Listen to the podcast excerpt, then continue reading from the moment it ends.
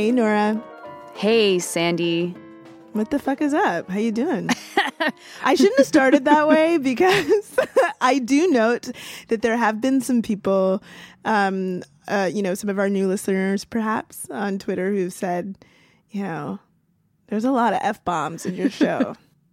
And it's like, yeah, we know. Um, it's part of our charm. It's part of our general likability and but we do have like a thing where if you are for example going to share an episode with a class or something like that and you need us to edit it out we will edit out f-bombs by request Yeah. Yeah.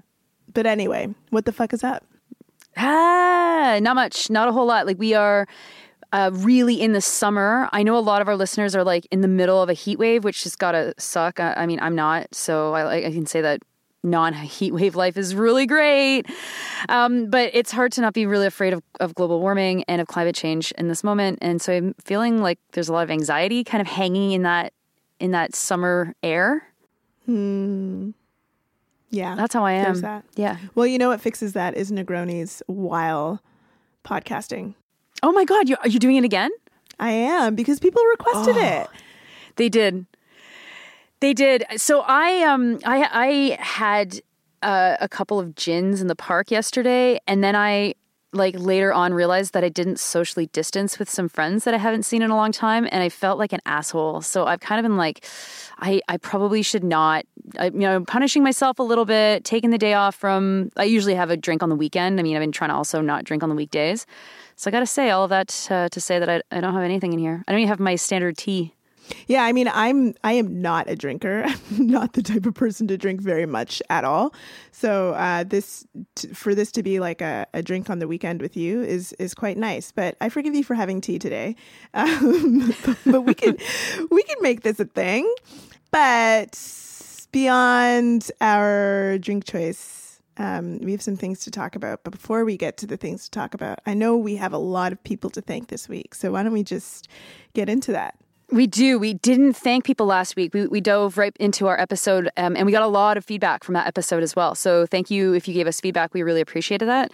And for everyone that did donate and then was hoping to hear their name and then didn't hear their name, it's coming now. So uh, thank you so much to the folks who've donated um, for the first time or who've changed their donation. That is Adrian, Anna, Ryan, Rachel, Barbara, Ben, John, Ben, Angeloon, Brittany, Ali, Neil, Daniel, Meg, Nicole, Doris, Monica, Jade, Kirsten, Marielle, May, Lawrence, Christopher, Black Diamond, Josh, Rachel, Steph, MC Football, Claire, Edson, Michael, Mike, Jonathan, Alex, Shawarma, Gordon, Ashley, Ali, Joel, John, Lois, Natalia, Marnie, Stephen, and Jennifer. Thank you so, so, so, so much for your support. And thanks to everyone who supports the podcast, whether you share it online or you just get a smile listening to us. We we appreciate it. We love you all. I mean, there's no other way to say it. We really do love you all. And we cannot wait until we can get on the road once again, uh, once it's possible to do some travel, because that's where a lot of these funds are going to go to is um, towards both transcripts, um, paying for the costs of making the pro- podcast, but also for live shows. And so we are very eager to do that when we can. Today, we are going to discuss uh, two things. Two things. First, we think it's probably important for us to just do a little, a little addendum, a little, a little follow up, an an epilogue, if you will, A post mortem, I would say. a post mortem of, of what we discussed on our last podcast, which was the fact that the We organization was going to be distributing this Canada Summer Grants uh, volunteer COVID scheme that the Liberals had cooked up.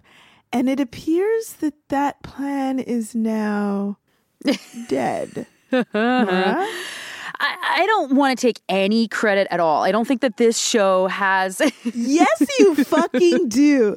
You liar. Look, I know Nora quite well. She wants to take credit, and you should. You already did on Twitter. What the fuck? Okay, I mean, yeah, that's true. I mean, more credit? No.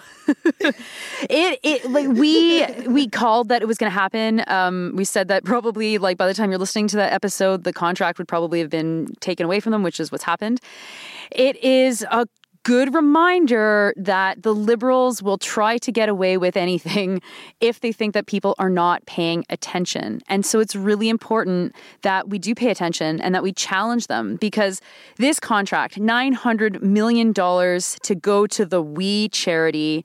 To, to, to do work that civil servants have the capacity to do, that universities and colleges have the capacity to do. Uh, it was it was sketchy from day one, and um, and it's just been so nice to see uh, the liberals look is totally embarrassed. The Trudeau lost uh, a communications staffer out of this whole situation. Uh, one of the one of his comms guys resigned this past week, and uh, and we, I mean, the the stories coming out from so many former workers at the at the charity are really horrifying.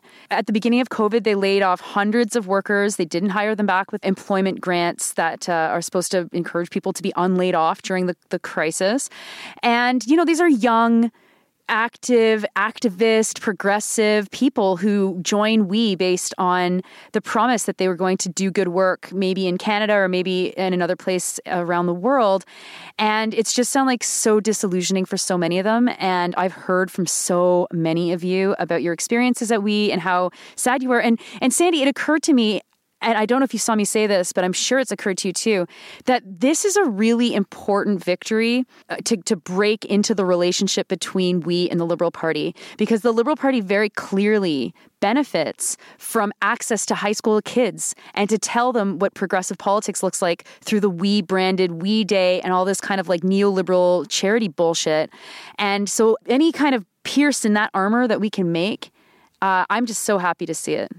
Oh, yeah, absolutely. I had been thinking about that because, I mean, even myself as someone in high school, um, I remember thinking about, you know, uh, when I was like in grade 10 or something, about how was I going to actualize uh, my desire to do good in the world and thought about two things uh, War Child and uh, Free the Children. and right. uh, both organizations very similarly have like these relationships with the Liberal Party and uh, really. Uh, do a lot to tell young people in Canada that the way to do good is through charity, and the way to do charity is very specific. Um, and I think that's to the detriment of a lot of grassroots organizing uh, in the country. And so, yeah, I do think that this is a, a victory for all sorts of reasons.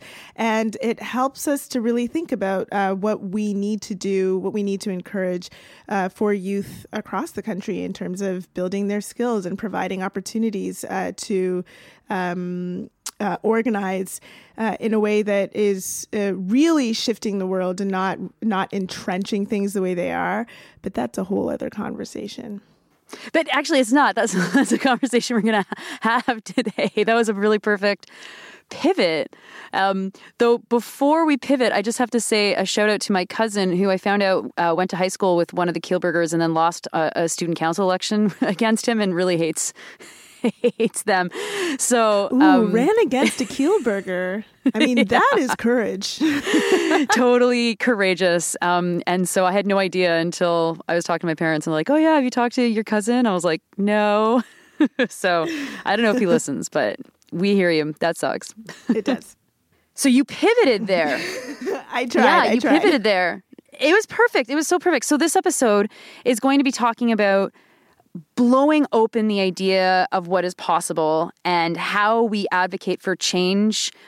In, in, are we looking for incremental change? Are we looking for wide scale more radical change? And how do we talk about these things uh, to people who are activists but then who are also um, average average folks? And i know sandy you have a lot to say about this and you've probably spent like six solid years of your life thinking about this issue. Probably more than that, to be honest. um, but I mean, like 24 hours a day. Yeah. like, I mean, w- the thing that kind of brought me to this discussion today, like the the idea of talking about this today, is like this, uh, like this knowledge, this knowledge that I have as an organizer, and perhaps you have as well, and other people who are watching what's going on right now um, about the campaign to defund the police. I've been having uh, some arguments with a lot of different types of people in the last few weeks uh, about you know what to do next, uh, what to do at all, what is too much to call for, what is too little to call for. All of these types of arguments that you often have as a grassroots organizer um, when other people have a stake in the way that policy moves. And so um, there are a lot of people out there, uh, some who are involved in uh, formal politics, who believe that, you know, it's calling for something like defunding the police is too much. Um, calling for something more than 10% is too much. That uh, in order to get anything, we need to start with a study. We need to do this, that, the other, all sorts of things, everything possible aside from calling for defunding the police. And I couldn't help but like chuckle to myself about the, the like, f- franticness, like the fear around this, because as someone who is an organizer who like really looks at uh, the way uh, a society understands an issue and tries to to push them towards understanding it in a different way i'm like what these people don't know who are arguing with me is that we already won and it's like very funny to me that um, there are you know th- you can tell who's an organizer and who's not because uh like there are people who know that we already won like the people who are already celebrating. And you might be thinking to yourself listening to this and thinking to yourself what are you talking about? No laws have changed uh, in uh, in Toronto, in Ontario, uh, perhaps in Canada, um, in certain places in Canada, certainly there there have been uh, changes to particular laws. Um, but you might be thinking to yourself, "What are you talking about? That's not that's not a win. We still have police. Like, what what are you talking about?" Um, I'm talking about the moment where uh, you know the law policy follows society, follows culture. I'm talking about the moment where culture has shifted um, in a way that is like you just you can't go back to where you were once before.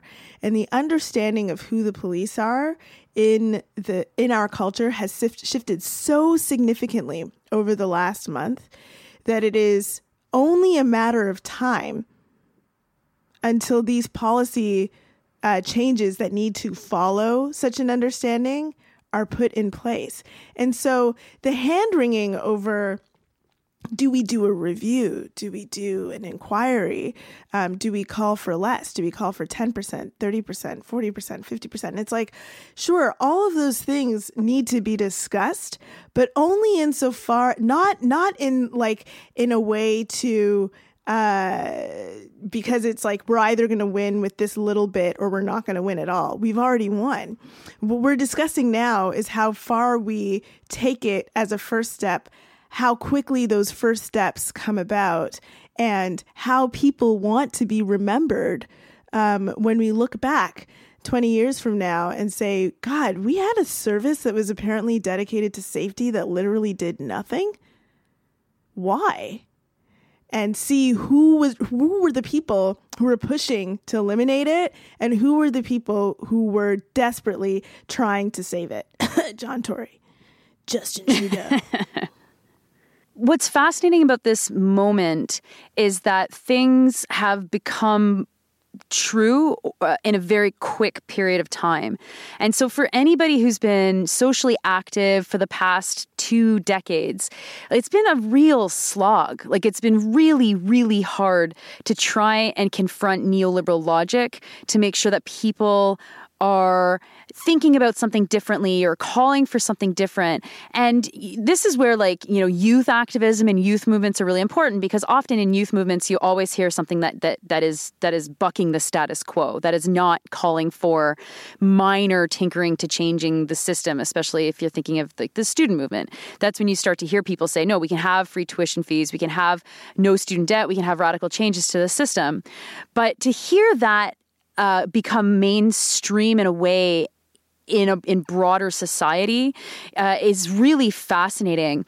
And I was thinking today about the victory of of anti-blackness being a concept that is not debated, that is assumed to be true and exists and, it, and it's named within the mainstream media. And of course, it's not across all the mainstream media. But but these kinds of victories, I think, you know, it's it's easy to get really down and frustrated about how progress takes a long time. But the reality is is that the last 30 years have not been progress. It has been decision after decision and government after government and lie after lie to make sure that the neoliberal project remained firmly entrenched, which it has. And in the last little bit, from radical actions uh, built by by indigenous land defenders and radical actions built by young climate activists and, and, and radical actions built by Black Lives Matter, and civil rights organizing, rights uh, for, for migrant justice, rights um, fight fights against Islamophobia. This is all changing so much about how society operates. And as you said, and I think it's so important that what we what we need to change first is how we talk about these things and not necessarily expect to see the full full scale government changes because it's not going to be put into place first by Doug Ford or by Justin Trudeau obviously. It's literally impossible to imagine Doug Ford being like yeah we're going to get rid of the OPP tomorrow. So then the question becomes how does the society's changing discussions about these issues launch forward that kind of process of social change? And i mean like for anyone who's our generation or younger, we have literally never seen social change like that. Never, there has never been widespread social change in our lifetime. I mean, people might point to gay marriage, which was a huge change in perception of who can love someone else, and then there was laws that changed. And that obviously was an important change and made big difference in a lot of people's lives. But aside from that, it's all been retreat, retreat, retreat, and service to the banks and service to capital. And so it really is an amazing moment right now that I hope people are energized by it rather than kind of freaked out and saying, oh, we're not doing enough or change isn't happening fast enough. Like, we're here to say the signs are really, really good. They're in our favor. Right. And in fact, the, the, the, example that you're bringing up of queer liber- liberation, and I would also add trans liberation, is a really salient example of what I'm talking about. Culture has to shift before the had to shift before the policy and laws followed. You know, we're starting to see um, there was a recent Supreme Court decision in the United States protecting uh, trans people at their uh, places of work. I guarantee you that if culture hadn't shifted in such a way to understand that yes, trans people deserve all the same sorts of liberations and uh, freedom to exist and live and thrive as everybody the fuck else. Uh, we would not see that law embedded or changed at the Supreme Court level in the United States. But had we done what some people think is the way to to to make change and just you know uh, lobbied to change the laws without trying to shift culture, without playing outside the rules that the society sets up for us to say that this is how you change things, if we hadn't changed culture on the ground completely first, that win would not be possible. And that win is only possible because we've changed culture. And Nora, like, you bring up such an important point when you're talking about uh, the the fact that we can talk about anti-blackness as an issue. I recall, like in 2015, before Black Lives Matter had actually made, you know, at that point we had done a, a few actions uh, in Canada, and we hadn't uh, affected any policy change yet. People weren't talking about us on a policy stage, and people, you know, people were asking us at that time, what are you even actually accomplishing? And I remember I kept thinking to myself, even back then, oh my God, we already won something really major, and people don't understand.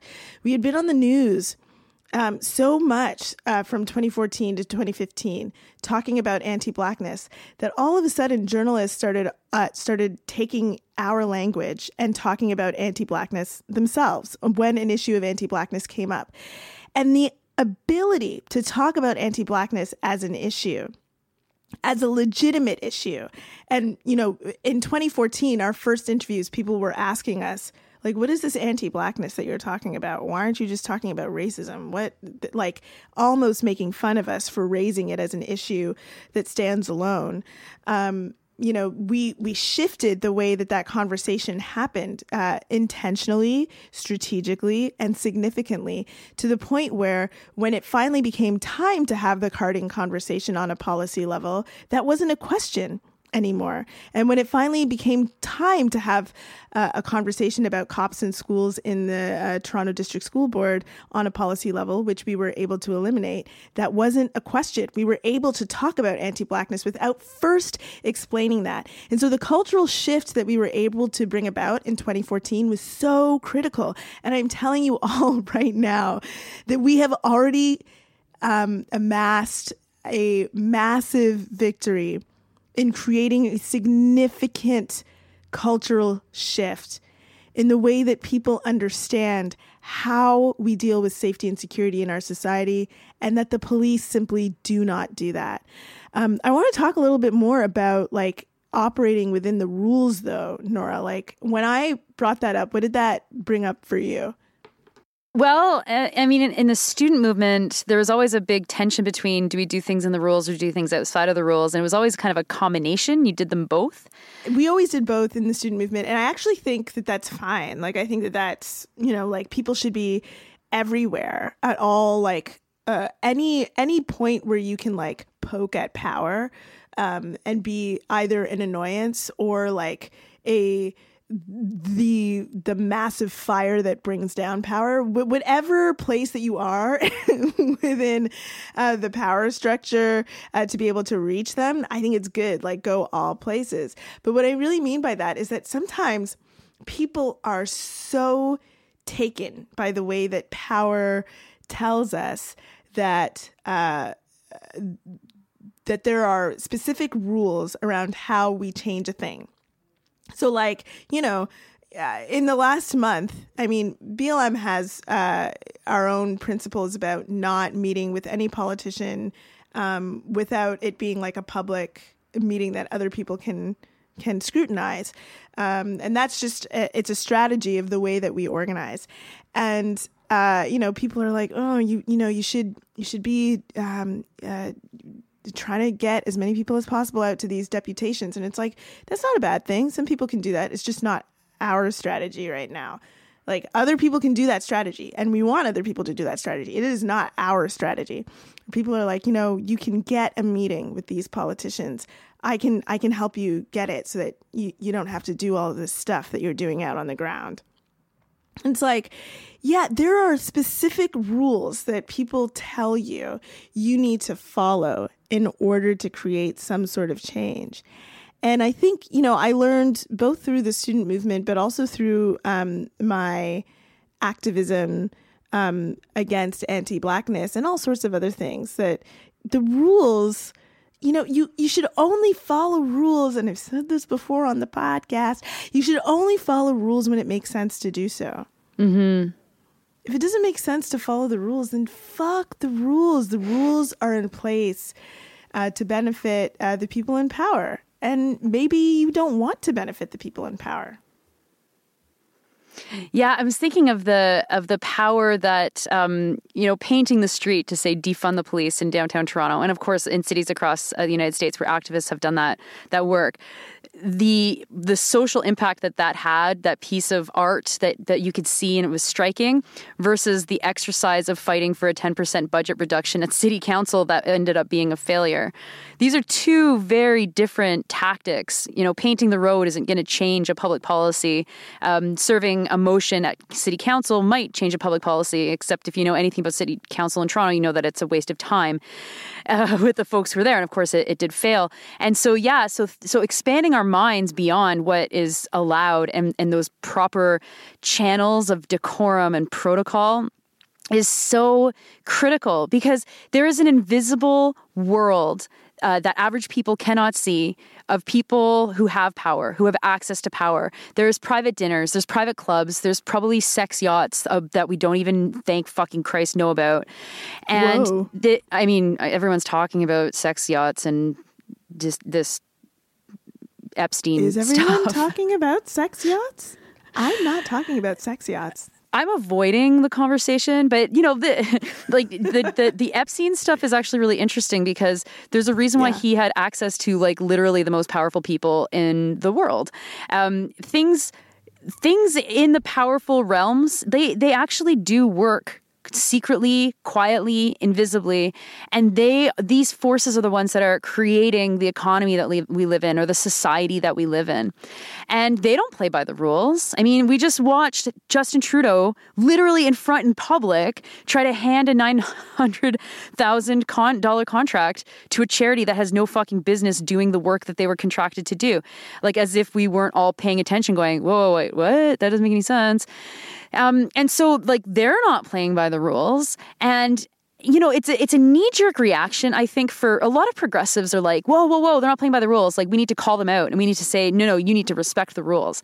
And and you'll see that you know you'll see that in labor actions where um, the employer is like yeah fuck the law. And you're like okay I'll see you in court right? And yeah, five years later, when everyone's been laid off, you get a ruling saying, ah, they shouldn't have done that. And you're like, haha, moral victory because it was five years It's ago and done. things have moved on.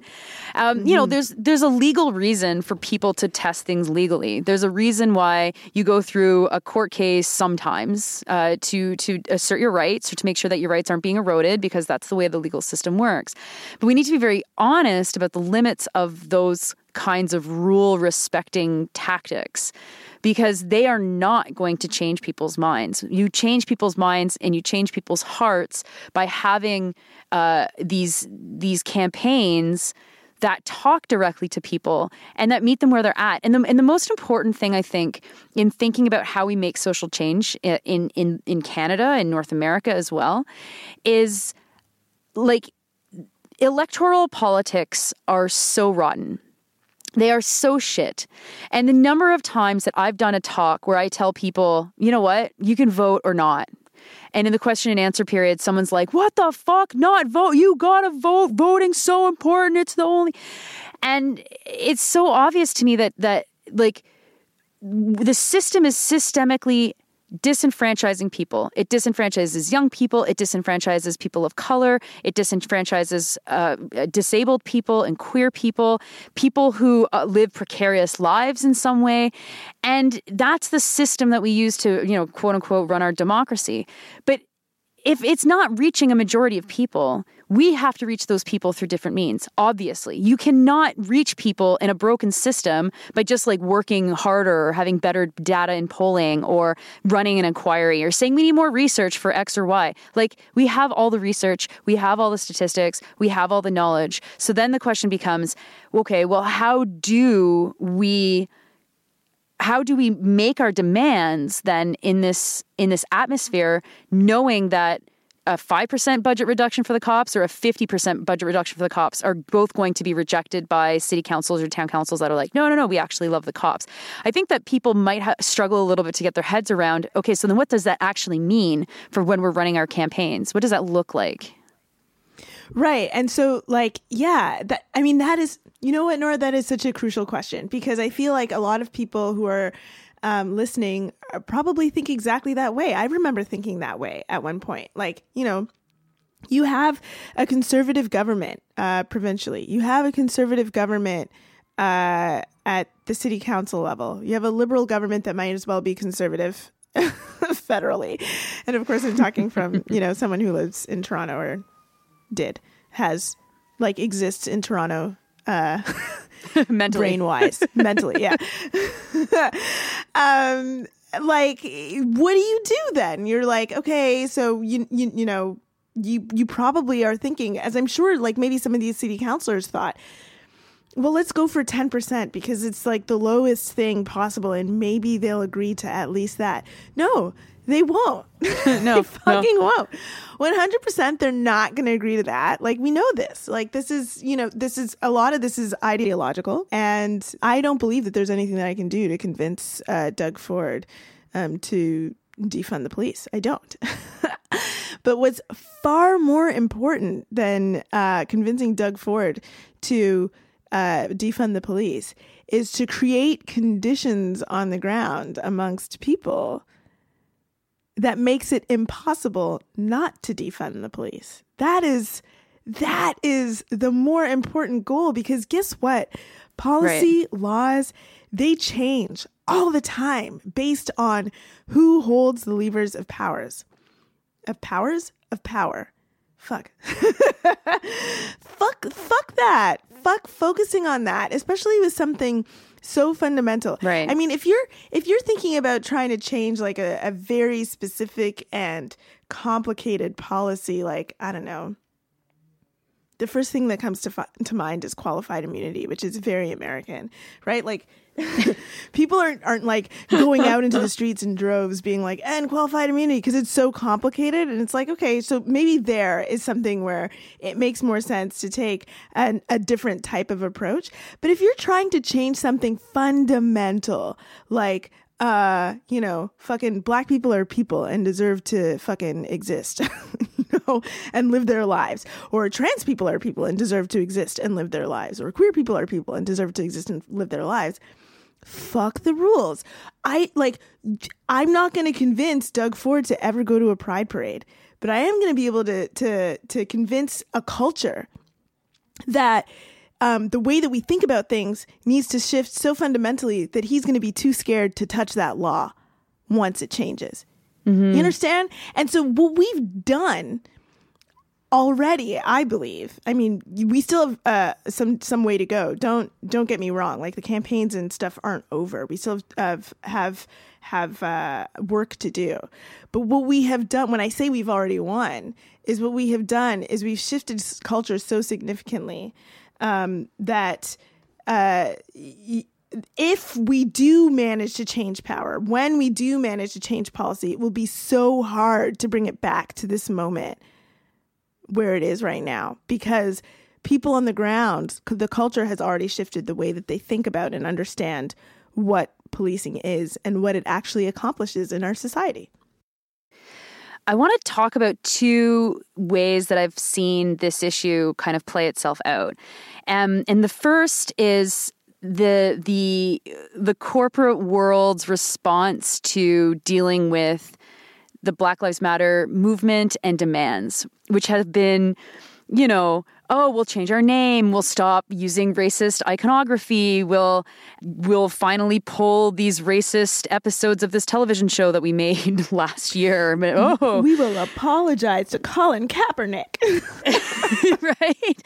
And so that those are all really important signposts showing us that the corporate world knows that something is up, right? Always look to what the corporate world is doing and saying when you're trying to figure out where your issue might be in the public eye. And so that's really important. I mean, their their reactions are corporate and shitty and not sufficient and not good enough, but they still give us an indication that that that there is there is like a possibility to fight these fight these organizations to kind of demand more um, but that also that these feelings are widespread and we also know they're widespread because there's never been this kind of massive massive demonstrating in the streets in both Canada and the United States. The the constant demonstrations have been incredibly massive. And just because they're not in the news doesn't mean that they're not still happening. I mean, Sandy, you're you're paying attention to exactly how many people are marching where and when across North America. And like that all has an impact. The march itself is not the is not the goal. The march is to get people together and into the streets to show that there is a movement here and that they are plugged into it and that they support it. And every one of those people is a node, hopefully, that is challenging um, racist logic or or or or questioning or whatever from among the people in their circle. You know, the relations, whether that's their family or their or their friends. And then, you know, and then there's a bit of a leftist version of that as well, which is targeting uh, symbols. There's been a lot of awesome statues coming down to the ground, which is like a, a, a, a public way of, of reckoning with past, you know, uh, images, past understandings of who is important and who's not important. Um, but of course, the, you know, it's it's got to be deeper than that too. We have to find ways to make sure that that we aren't just targeting symbolic victories or or or, or the, the the lowest hanging fruit like a 10% or 5% budget uh, reduction. The other issue uh, I found while I was writing an article this week, and it struck me um, as just proof of how powerful this message has has become in kind of a in kind of a backwards and fucked up way. So did you hear the news that Jason Kenney is like green lighted uh, a plan to create local militias in Alberta? No, I missed that. What? Yeah. So it's not exactly that's how it's kind of people have been talking about it and i understand why people are talking like that like they should talk about it like that but there was a, a, a member of his government todd Loewen who moved a motion for the minister of justice and the solicitor general of alberta to look into the possibility of creating volunteer corps uh, fighters or people, I guess, to assist with law enforcement in the province of Alberta. And people rightfully responded like, what the fuck is this? Militias? Like this is green lighting militias in the province of Alberta? Like that is what what the hell is this? Um, and so I, I, had to look into it the way that uh, the the member of legislative assembly is talking about it. Loewen is like, oh, well, the thing is, is that police, you know, there's a lot of rural crime, which is like white supremacy cached kind of um, language. Um, but the police are just you know, does it really make sense for police to do traffic stops? He said this on Global Morning, and he's written this. Uh, been quoted in saying this in other local news. Does it really make sense for police to do traffic stops, to fight fires, to fight floods, to um, uh, do uh, the uh, other community policing that isn't dealing with violent crime? Does that really make sense, or should we really have uh, people who can keep their eye on things and do that work while the police actually fight crime? And I was like, Okay, so this is proof. Yeah. This is proof that the message is one, actually. Mm-hmm. Because if you don't hear his conclusion, you actually, it sounds like he's a defund the police like supporter. Uh, so you know it's it's kind of a as I said it's a fucking funny way to look at this but the conservatives know that this is such a powerful message and idea that they're going to find ways to still get more money to the to the police and to allow other people to get armed. Of course, you know Alberta's like the headquarters in Canada of, of like the three percenters and these kind of like violent white supremacist militias, and so there's all these other undertones or whatever into this conversation. But it is very fascinating about what happens when a message is so popular because like every single city and town in that province has had a Black Lives Matter, Indigenous Lives Matter rally, uh, and some have had several. And it is just really wonderful to watch the, pro- the, the the process of social change happen and happen so fast.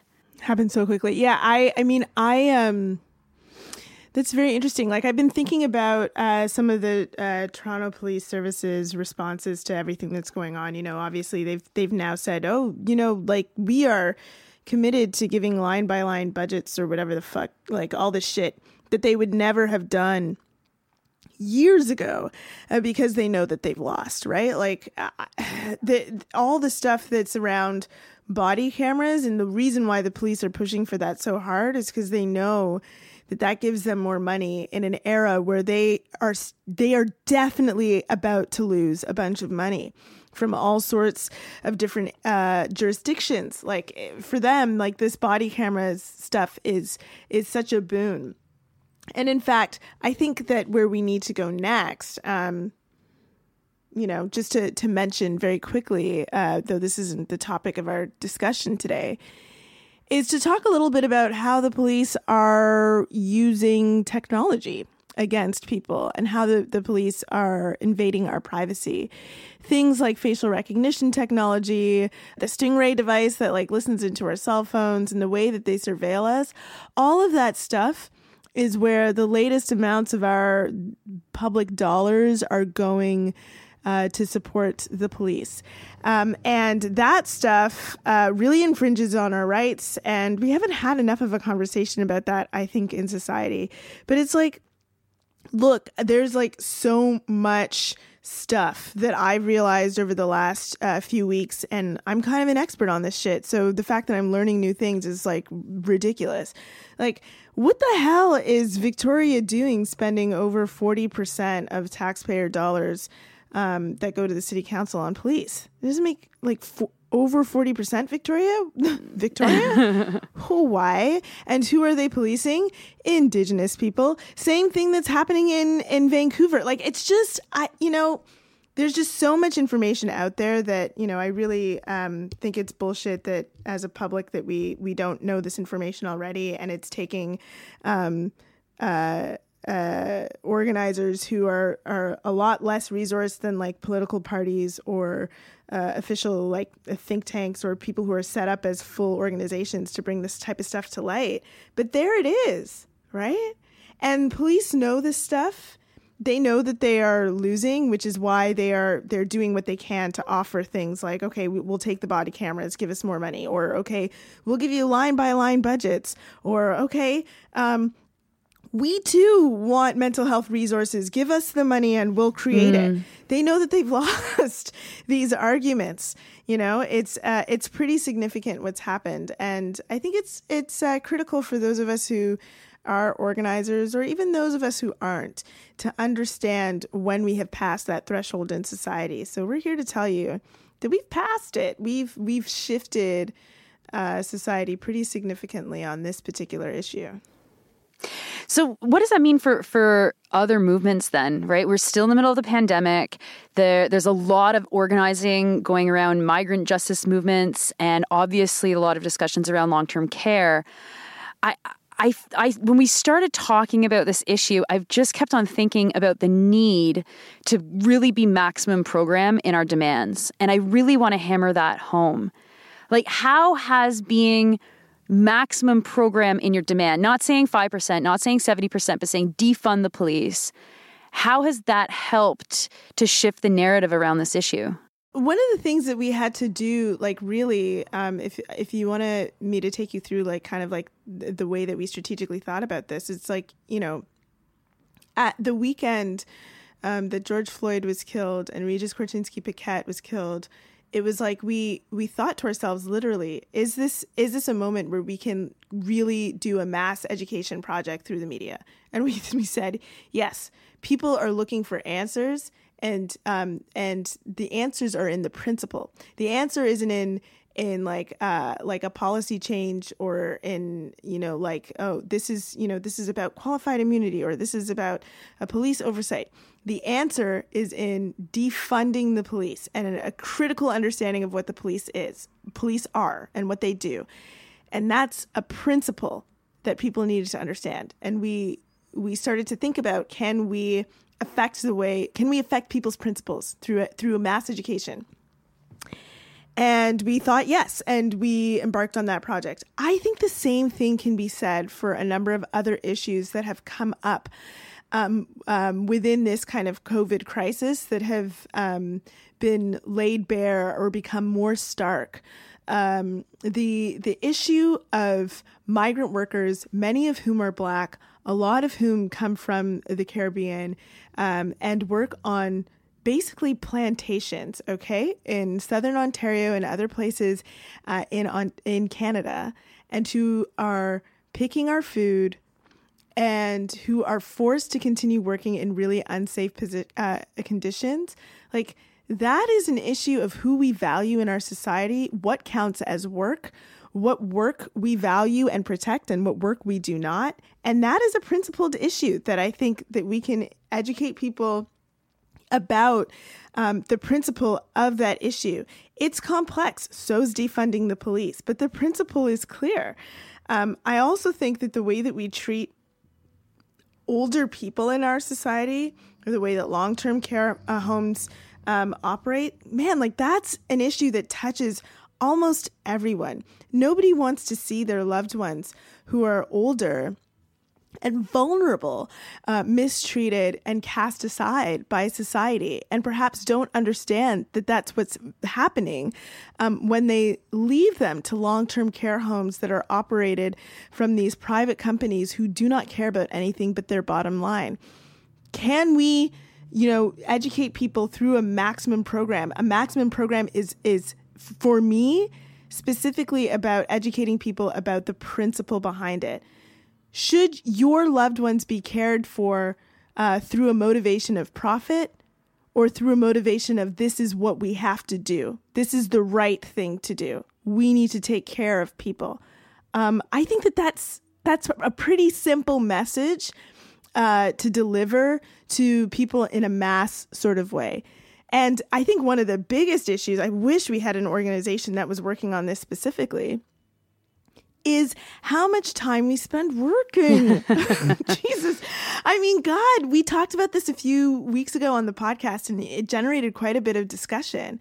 Um, but right now, like, we should be having a principled discussion about God, we spend so much time working um, in normal times that we don't have time to really dedicate to understanding the way that politics affect our everyday lives. And the reason why people can do that right now is because we have a diminished capacity uh, to be working, to be distracted by work.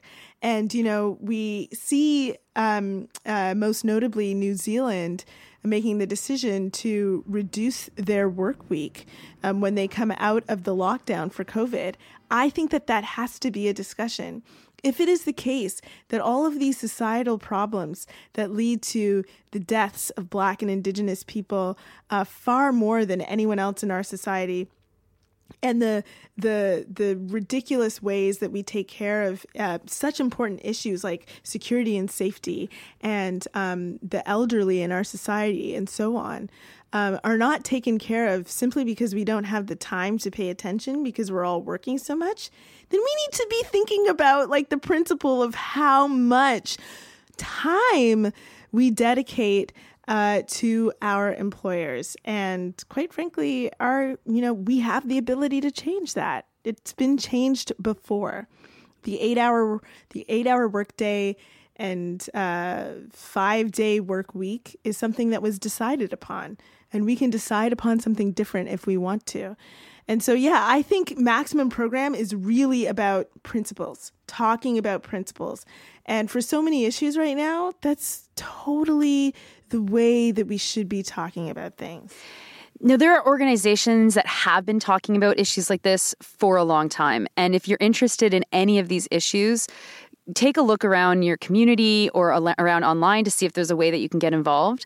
But I think that what has become very, very obvious over the course of the pandemic, and hopefully while you've been listening to this podcast, is that we really cannot survive with incremental small reforms, small victories given by politicians that can evaporate, you know, uh, the second that they lose power.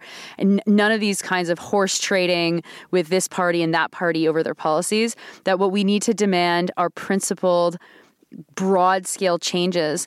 And the wonderful thing about how social change does work is that as we create a society where we start to come up to new consensuses together, where we understand that we don't want for profit long term care, where we understand that the role of police uh, shouldn't even exist in a, in a just society, uh, or we can talk about prisons and how we can abolish prisons and, and actually have a system that enables us to deal properly with with crime with the root causes of crime what what happens when someone commits crime what happens when you're a victim of crime.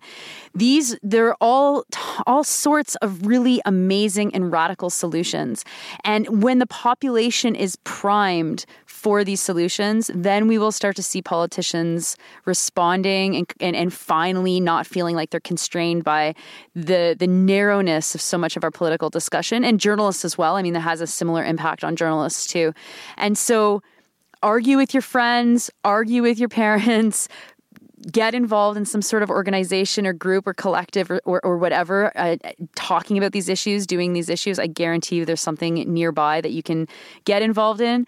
And let's create that societal consensus for for the for this for the moment that this pandemic ends and the banks and the corporations and the Galen Westons of the world and the Kielburgers who are all lined up at the public trough about to take back as much of the pie as they can uh, that they're stopped not because the liberals are a progressive party but because they know that uh, they will be in trouble if they ignore the will of what has been created this new consensus and this new normal that is a great way to end, but I have one final thing to say. It has nothing to do with our episode. Oh, Nora got Nora got Instagram, you guys.